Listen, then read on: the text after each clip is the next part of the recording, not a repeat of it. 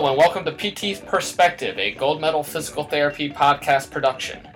I'm your host, Tyler Boyd, and thank you for joining us on our inaugural podcast, our first of one to be released every month, where we'll be tackling a specific muscle group, whether it be how ACL injuries are related to the quad muscle group, or maybe perhaps you have weak calves and that's causing the pain behind your knee. Today's specific muscle group will be the latissimus dorsi, and here's a quick breakdown of what that muscle group persists of. The latissimus dorsi, or uh, in layman terms, the lats, are the largest muscle in your back and are used for a host of functions.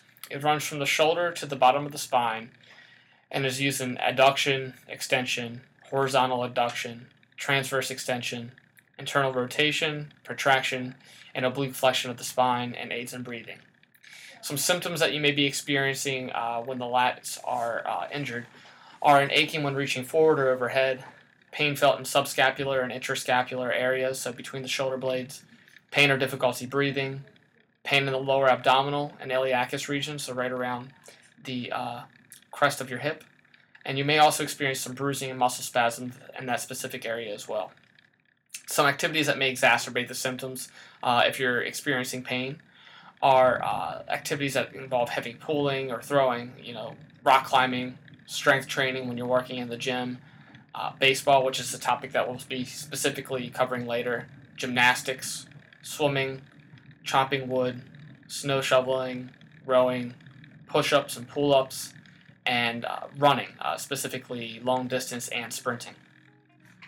And I highly encourage you to head over to our Instagram and our Twitter and our Facebook, Gold Medal PT, G O L D M E D A L P T, where we've released a bunch of information on specific exercises and stretches targeting the lats. And you can also go into our description to find the specific link to that and to the videos uh, on YouTube.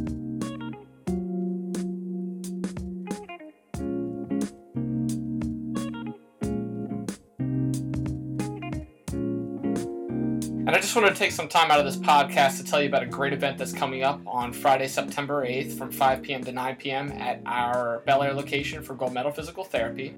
It's our Friday for Life block party. Have you, your family, or team at work ever been impacted by cancer? If so, please join us as a sponsor, a volunteer, or patron at Friday for Life. More than 200 friends and neighbors came out last year to enjoy barbecue, beer, music, prizes, and fun. And after expanding our space, and jumping at the opportunity to welcome interested neighboring businesses and organizations, we expect over 500 people this year, with even more family friendly excitement and fun. Please join us to support this very worthy cause in any and every way that you can. Support life. Again, that's on Friday, September 8th from 5 p.m. to 9 p.m. Free registration is available at eventbrite.com, but we will also be selling tickets at the event itself.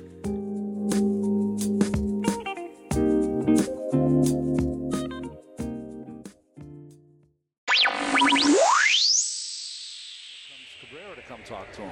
Meanwhile, Werth was in deep conversation with Toby Basner, the home plate umpire, and now the Mets assistant trainer Brian Chicklo is coming No. out with Terry Collins, and uh, Syndergaard looks a little perturbed about This is the last pitch. It's the pitch before this that he. Oh, that's it. Oh, that's it. Okay. Yeah, there it is. It's the recoil on the arm that I didn't love there.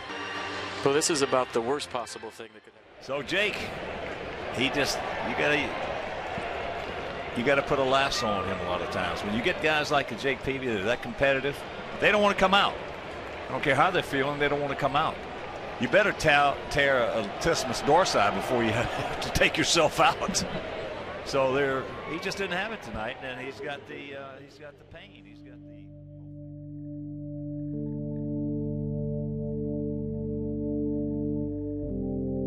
Lat tears.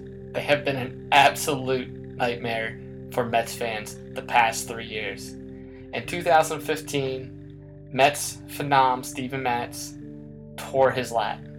The next year, in 2016, Jacob DeGrom, once again another Mets phenom, partially tore his lat. This year, in 2017, in the beginning of the season, Noah Syndergaard, the Mets ace number one rotation starter in 2017, tore his lat, putting him on the 60 day disabled list and derailing the Mets from having another successful season thus far. So, with all those questions in mind, one might ask themselves, what's causing or bringing on these lat tears? For three consecutive seasons, the Mets have had a star player and star pitcher kept out from a lat tear. It's the job of strength and conditioning and medicine professionals alike to keep these players on the field and conditioned so that these injuries don't happen. So, with that question in mind, I brought in our PTA and strength and conditioning specialist, Tim Russell, to talk about the possible scenarios of what might have brought these tears on and what hypothetically strength and conditioning professionals on the Met staff might do to remedy this problem.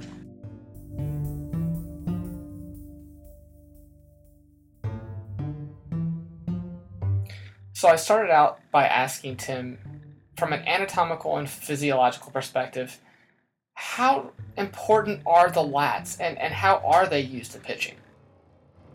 The lats, the action of the lats, they extend and they internally rotate the shoulder.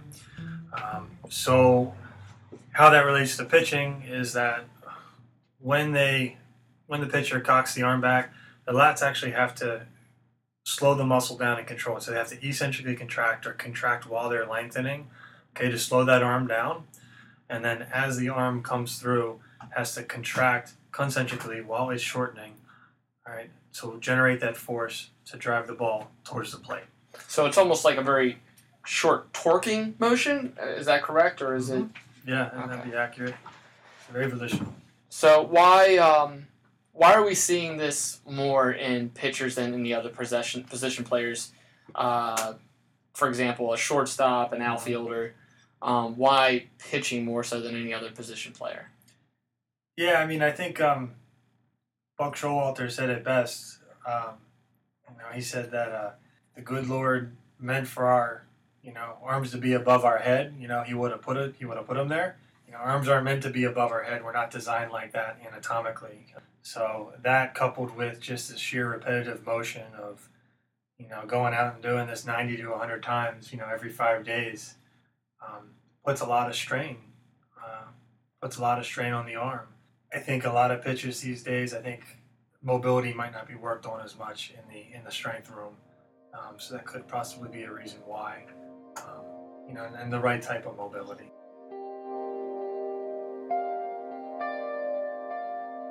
So I asked him. I said, you know, these are more than just fantasy baseball teams at stake here. These are multi-million, multi-billion dollar organizations at play here, where one injury can not only derail a season but send ticket sales down. People's favorite players are are gone for the season. They may no longer attend.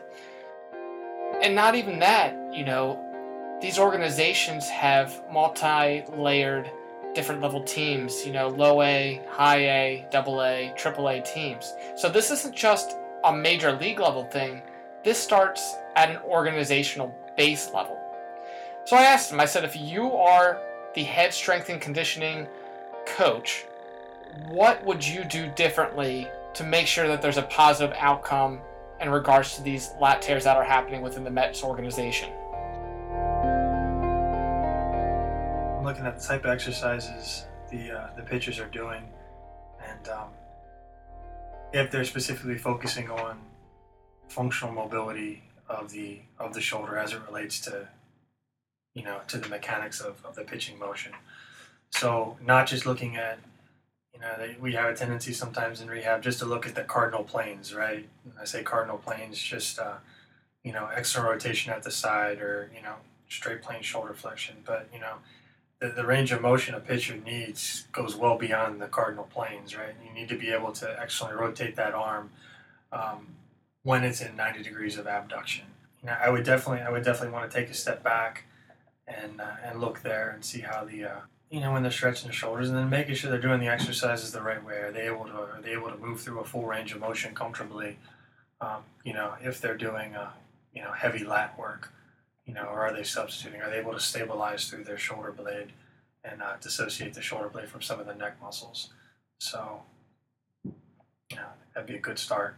just looking at that. So, so recapping, basically just making sure that the exercise technique is correct, the form's correct. Oh, absolutely. Um, I think that's a really good point. Is, is making sure that there's consistency in um, technique because that can definitely lead to and, and you see that even just from a civilian perspective a non-athlete perspective Mhm. uh, where it takes what is it 10 to 13 times to uh, get an exercise correct Yeah. so and, and but that's true again just not just you know at the um, non-athlete level but obviously the athlete level as well Mhm. um, so I guess going off that even a little bit more, um, how does how does something like that happen? Because you see that even in in a um, physical therapy environment where so, someone may be making you're not seeing any progress with a patient, so you're seeing this from an uh, athletic trainer, strength and conditioning Mhm. uh, perspective, where they're making the same mistake, obviously, Mhm. in treatment or um, conditioning.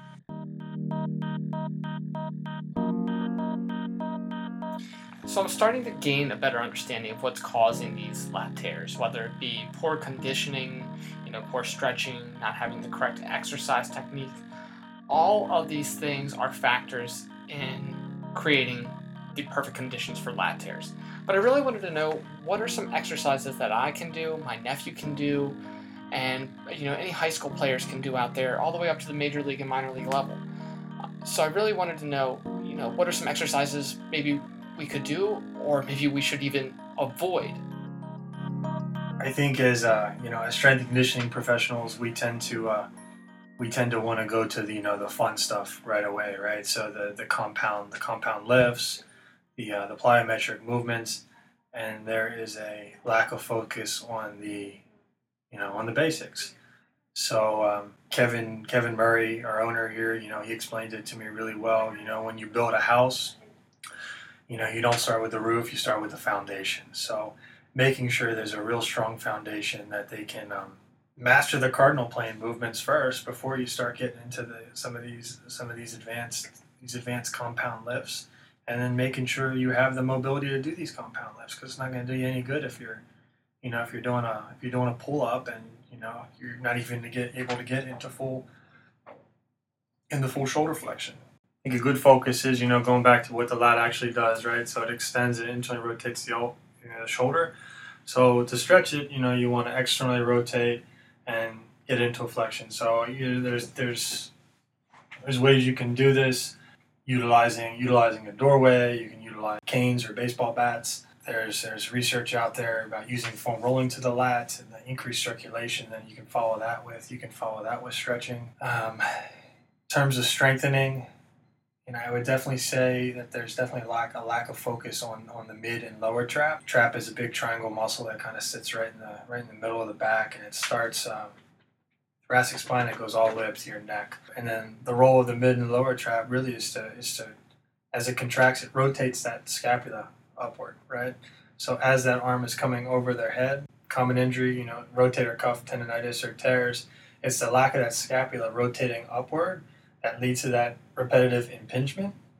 And um, you know, there's videos on YouTube for people listening if they want to see how this works. I know it's tough to visualize, but that repetitive impingement because of that lack of upward rotation of the scapula that eventually uh, can lead to you know some rotator cuff tears or tendonitis or tendinosis. So I think focusing on the mid to lower traps. You know, I'm not saying doing lat work is bad. I mean, you want to do you, you want to do it. You just want to make sure you're doing it the right way, and then focusing on exercises that are going to train the lat eccentrically. So, um, doing ball toss drills on the wall.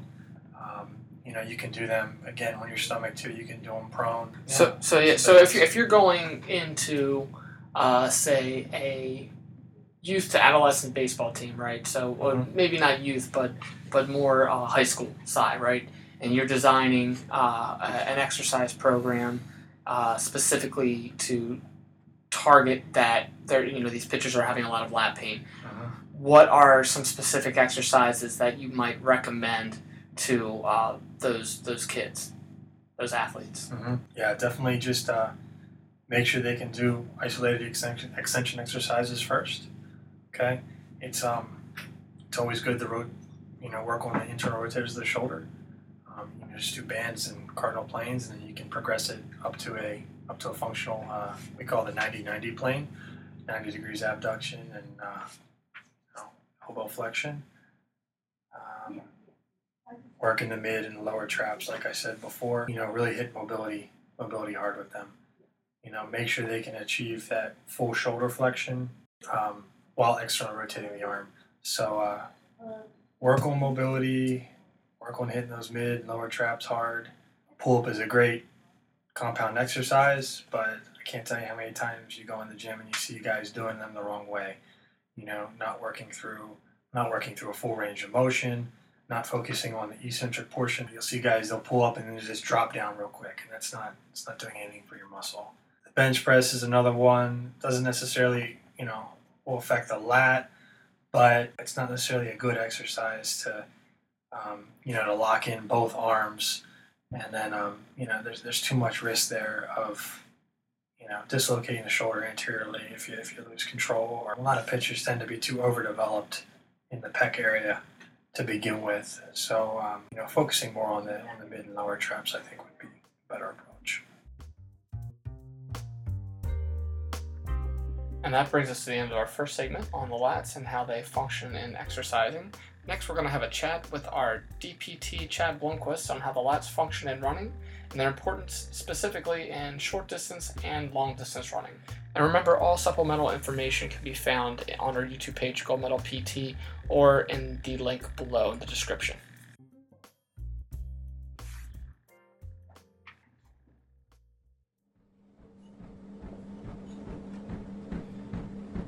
Running has become the sport or form of exercise of America's choice over the past decade or so, whether it be in jogging groups or cross country, or even just running for fun just to get to your local grocery store or a brew pub.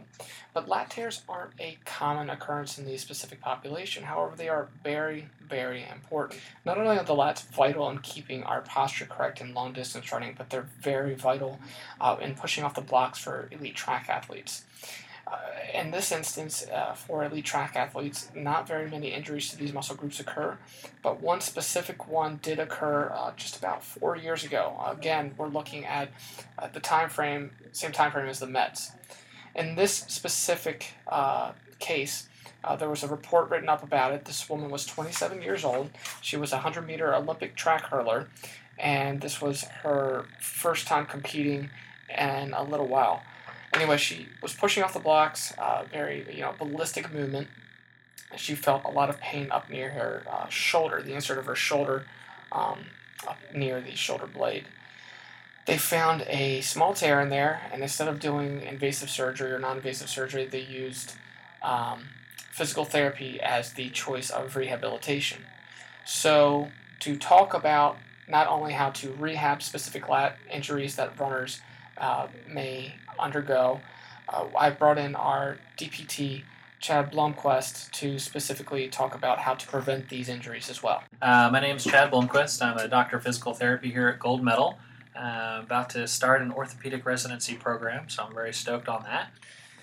So, a lot of runners out there, Chad, they probably don't think about the lats when they're running. They're thinking more about maintaining, you know, the glute med, the quads, the hamstrings, the IT band. Why are the lats so important in running, and how are they utilized uh, when running? Yeah, so it's interesting you mentioned, you know, most, uh, you know, typical programs, uh, people will think about the lower extremities, the glutes in particular, while running. Uh, and what you know, what we know about the lats in relation to the glutes is that there's that oblique relationship through the thoracolumbar fascia, and so essentially um, that whole uh, construct helps uh, number one with appropriate gait mechanics while walking or running, uh, and so the glute lat um, connection helps the uh, body transfer force from the lower body kind of up into the upper body. Um, so that that's the the connection functionally there what other muscle groups should we also develop uh, to in conjunction with the lats to improve uh, the function of the lats and those other muscle groups to kind of make sure that they're syncing in unison, if that makes sense.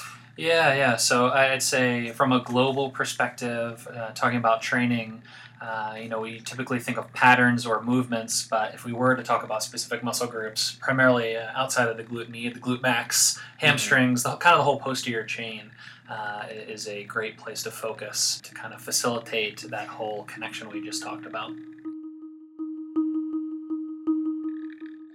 So now armed with the knowledge of not just how the lats work by themselves in regards to a purely structural function, uh, but now knowing how they work in conjunction with the glute me's, the glute max, the axillary muscles to really give you a good push off. I wanted to delve into that case about the elite track athlete. How could someone who's so fit in their upper body and lower body get hurt on what seems like such a menial task, something that they do every single race, every single practice session? Specifically, what was it that she was doing, possibly, or wasn't doing in the gym that could have caused this?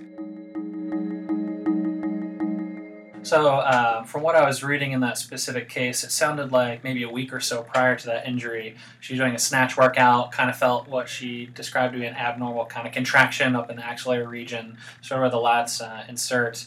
And so, you know, it very well could have been uh, some sort of, you know, situation where people have perceived stiffness, perceived pain after something like that. Something squirrely happens during training session.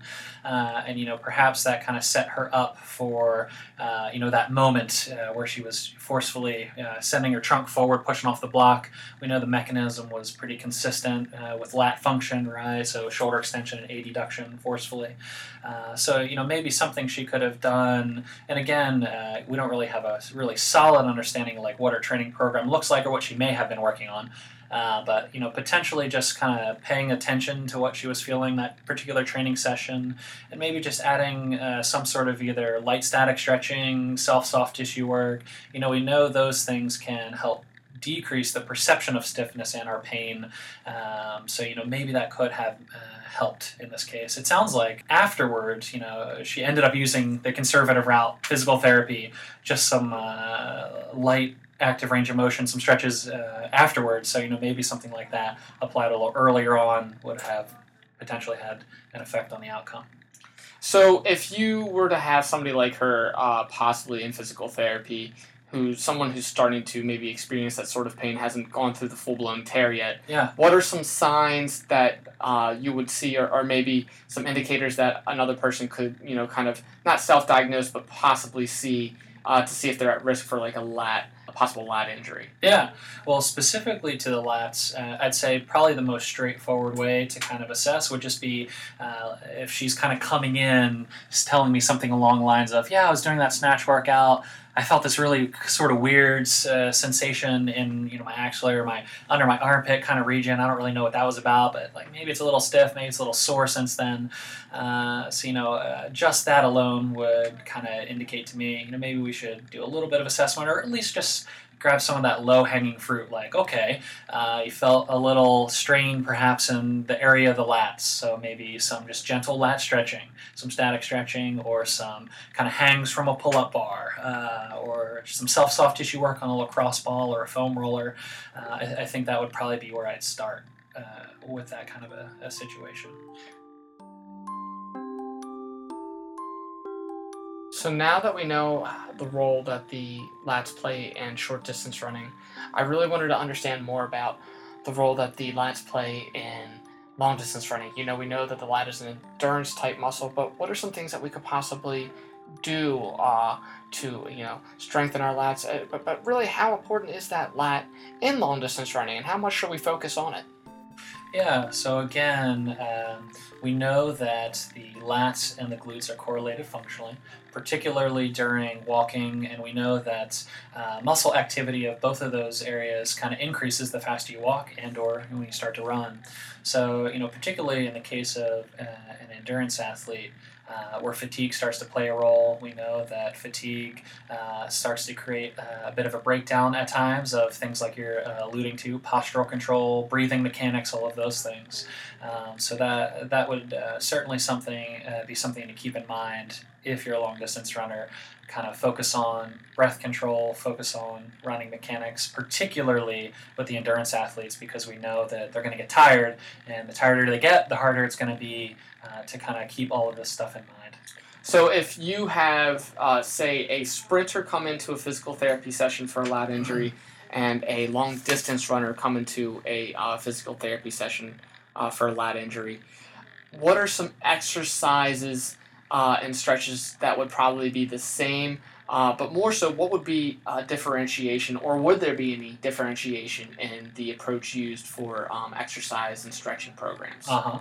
So I'd say, generally speaking, just from a fundamental level, in terms of training for strength, strength training, fundamentally, uh, the big picture things would be the same. I would recommend both of those two individuals squat, both of those two individuals deadlift, work on lunging, so that kind of stuff. So fundamentally, those things would be the same. Uh, but when we're talking about just relative uh, intensity of what they're working on and perhaps the total volume, that might differ a little bit in that you know the sprinters uh, just by the nature of what they do and the nature of how they train uh, we may be looking at higher intensities with the lifts for maybe fewer reps uh, to kind of mimic the uh, the way that they perform their sport uh, versus uh, maybe increasing the volume say with endurance athletes because we know that like with the fatigue and such that's going to play a pretty big role so it's important to train for that uh, so that kind of breaks down to the specificity a little bit. I think in each case, you know, there's always the uh, ability to kind of prescribe some corrective stuff, but that's sort of a context uh, independent thing, uh, just based on the person. So if uh, somebody else were to come in here, possibly for glute med pain, mm-hmm. um, but there's no sound, maybe tear or strain of, of that area, yeah. uh, and it could be possibly referring pain. What what are some other maybe muscle groups that might be experiencing referring pain uh, from the lat um, when somebody comes in here. So certainly, just based on what we talked about, we know there's that relationship between the lats on the opposite side of the body and the glutes in question. So that's almost always something that I'll assess for. Um, outside of that, uh, you know, we'll always want to take a look at structures above and below the area in question. So we'll always screen lumbar spine. We'll always screen down the chain and the legs to kind of see if there's anything contributing there. Because sometimes, as you say, you know, where you're feeling the pain isn't kind of the source of the pain. Right. Uh, so quite commonly, uh, we, like I said, we could look at trunk on the opposite side, screen lumbar spine, and kind of go down the chain and the legs. So just the, those are all the areas that you would look for for possible referring pain from the the, the lat. Commonly, yeah. I want to remind everybody again that all of our supplemental video and other information on the lats and things that were referred to in this episode are online. They're at our Twitter, our Instagram, and our YouTube handle, uh, Gold Medal PT. Again, those links are provided in the description below. Uh, they accompany this podcast pretty well. We, you know, we built these videos and instructional videos uh, specifically around this podcast. So be sure to check those out as well to gain a better understanding of what we're talking about while you listen to this episode, or even afterwards. If you have any questions about what you're seeing or what you're hearing, either in the videos or this podcast, please feel free to email us at wellness at goldmedalpt.com. Spelled out, that's W E L L N E S S at G O L D M E D A L P T.com. Uh, we'll answer you as soon as uh, we can, um, or we'll either answer your question on uh, the next episode or in the next video as well. Please uh, be sure to stay tuned to our next episode, which should be releasing on October 1st. We'll be talking about quads and their importance and prevalence in ACL injuries, specifically in women, with our DPT and board certified orthopedist, Sarah Grosham. And we'll be talking about the importance of the quads and gait mechanics in older populations with our PTA, Joe Jones. Again, this is uh, Tyler Boyd and PT Perspective signing off. Until next month.